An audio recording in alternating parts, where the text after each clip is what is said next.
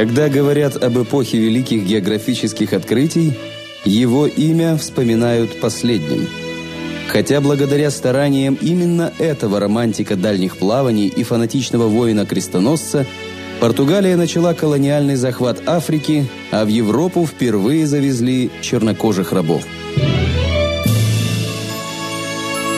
Но сам организатор этих походов за всю свою жизнь выходил в море только трижды – и не далее, чем на 200 миль. И все же португальский принц Генрих заслуженно носил гордое прозвище «мореплаватель».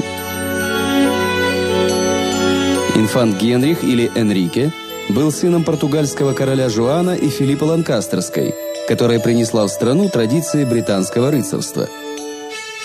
Энрике и его братьев обучали семи рыцарским добродетелям – сочинению стихов, верховой езде, фехтованию, игре в шашки, охоте и плаванию.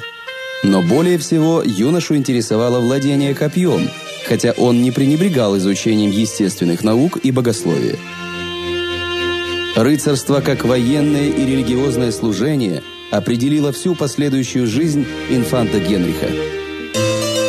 В 21 год он стал инициатором захвата крепости Мавров на севере Африки. Всего 150 миль Такова была протяженность первого морского похода, будущего вдохновителя морских завоеваний Португалии.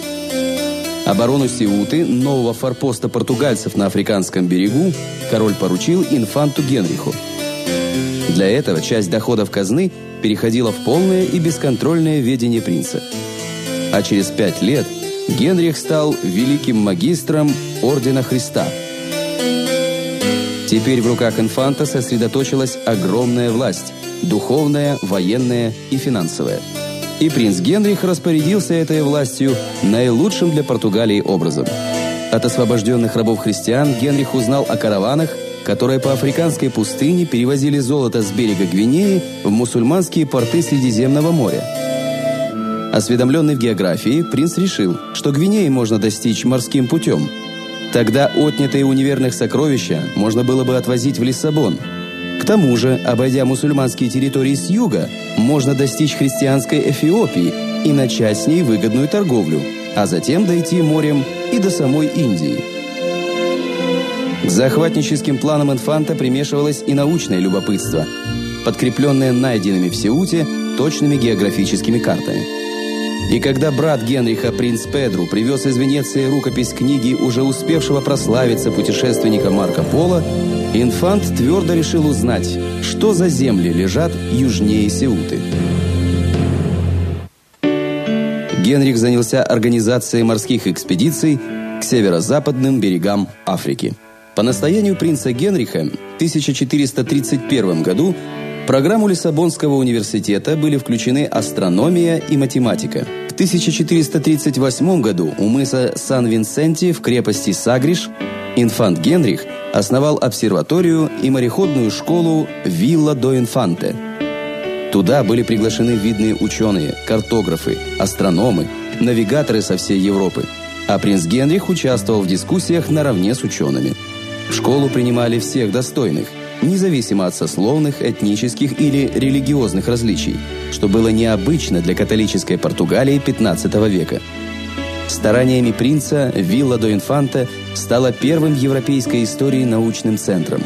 В крепости до сих пор сохранилась огромная, 43 метра в диаметре, роза ветров, диаграмма многолетних наблюдений за направлением и силой ветра. Вдохновленные поддержкой принца, капитаны португальских каравел в 1418 году открыли остров Мадейра. Генрих начал осваивать новые земли, и вскоре на Мадейре появились первые поселенцы, а в метрополию стали доставлять вино, редкое по качеству даже для винодельческой Португалии.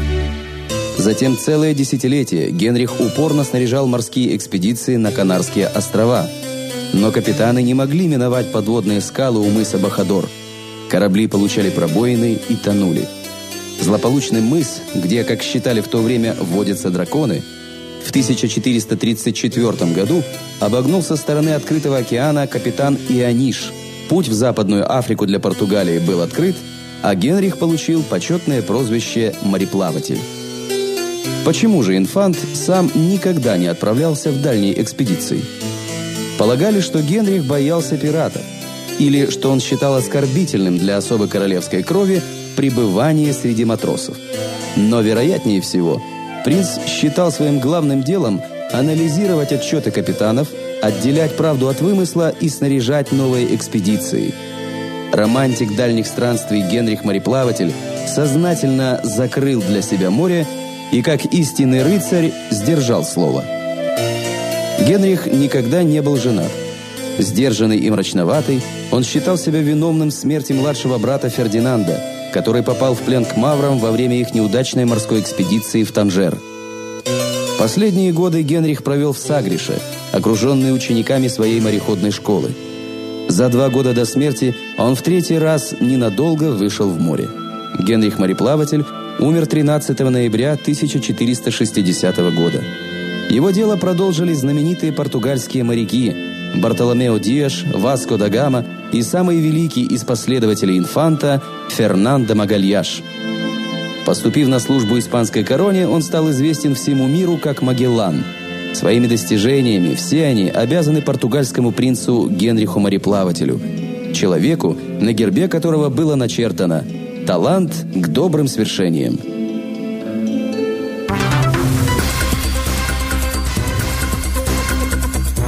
Аудиожурнал.